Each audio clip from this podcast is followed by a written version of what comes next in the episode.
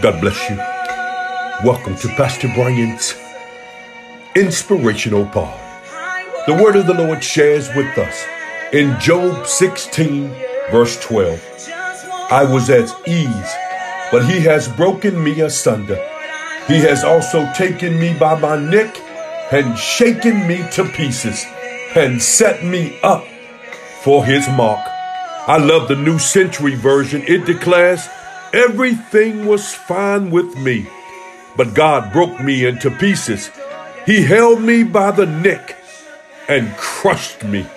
He has made me his target.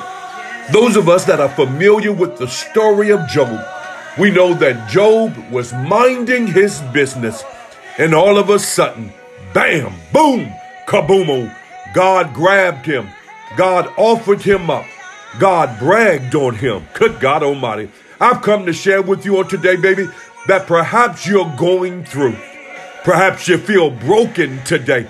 I've come to let you know that broken crowns still color.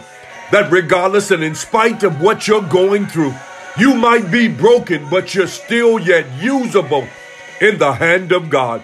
Did you know that a pencil, when it loses its point, does not cease to be a pencil? I've come to share with you on today and to encourage you that regardless and in spite of what you're going through, you're still usable in the hand of God. Look, you be encouraged on today.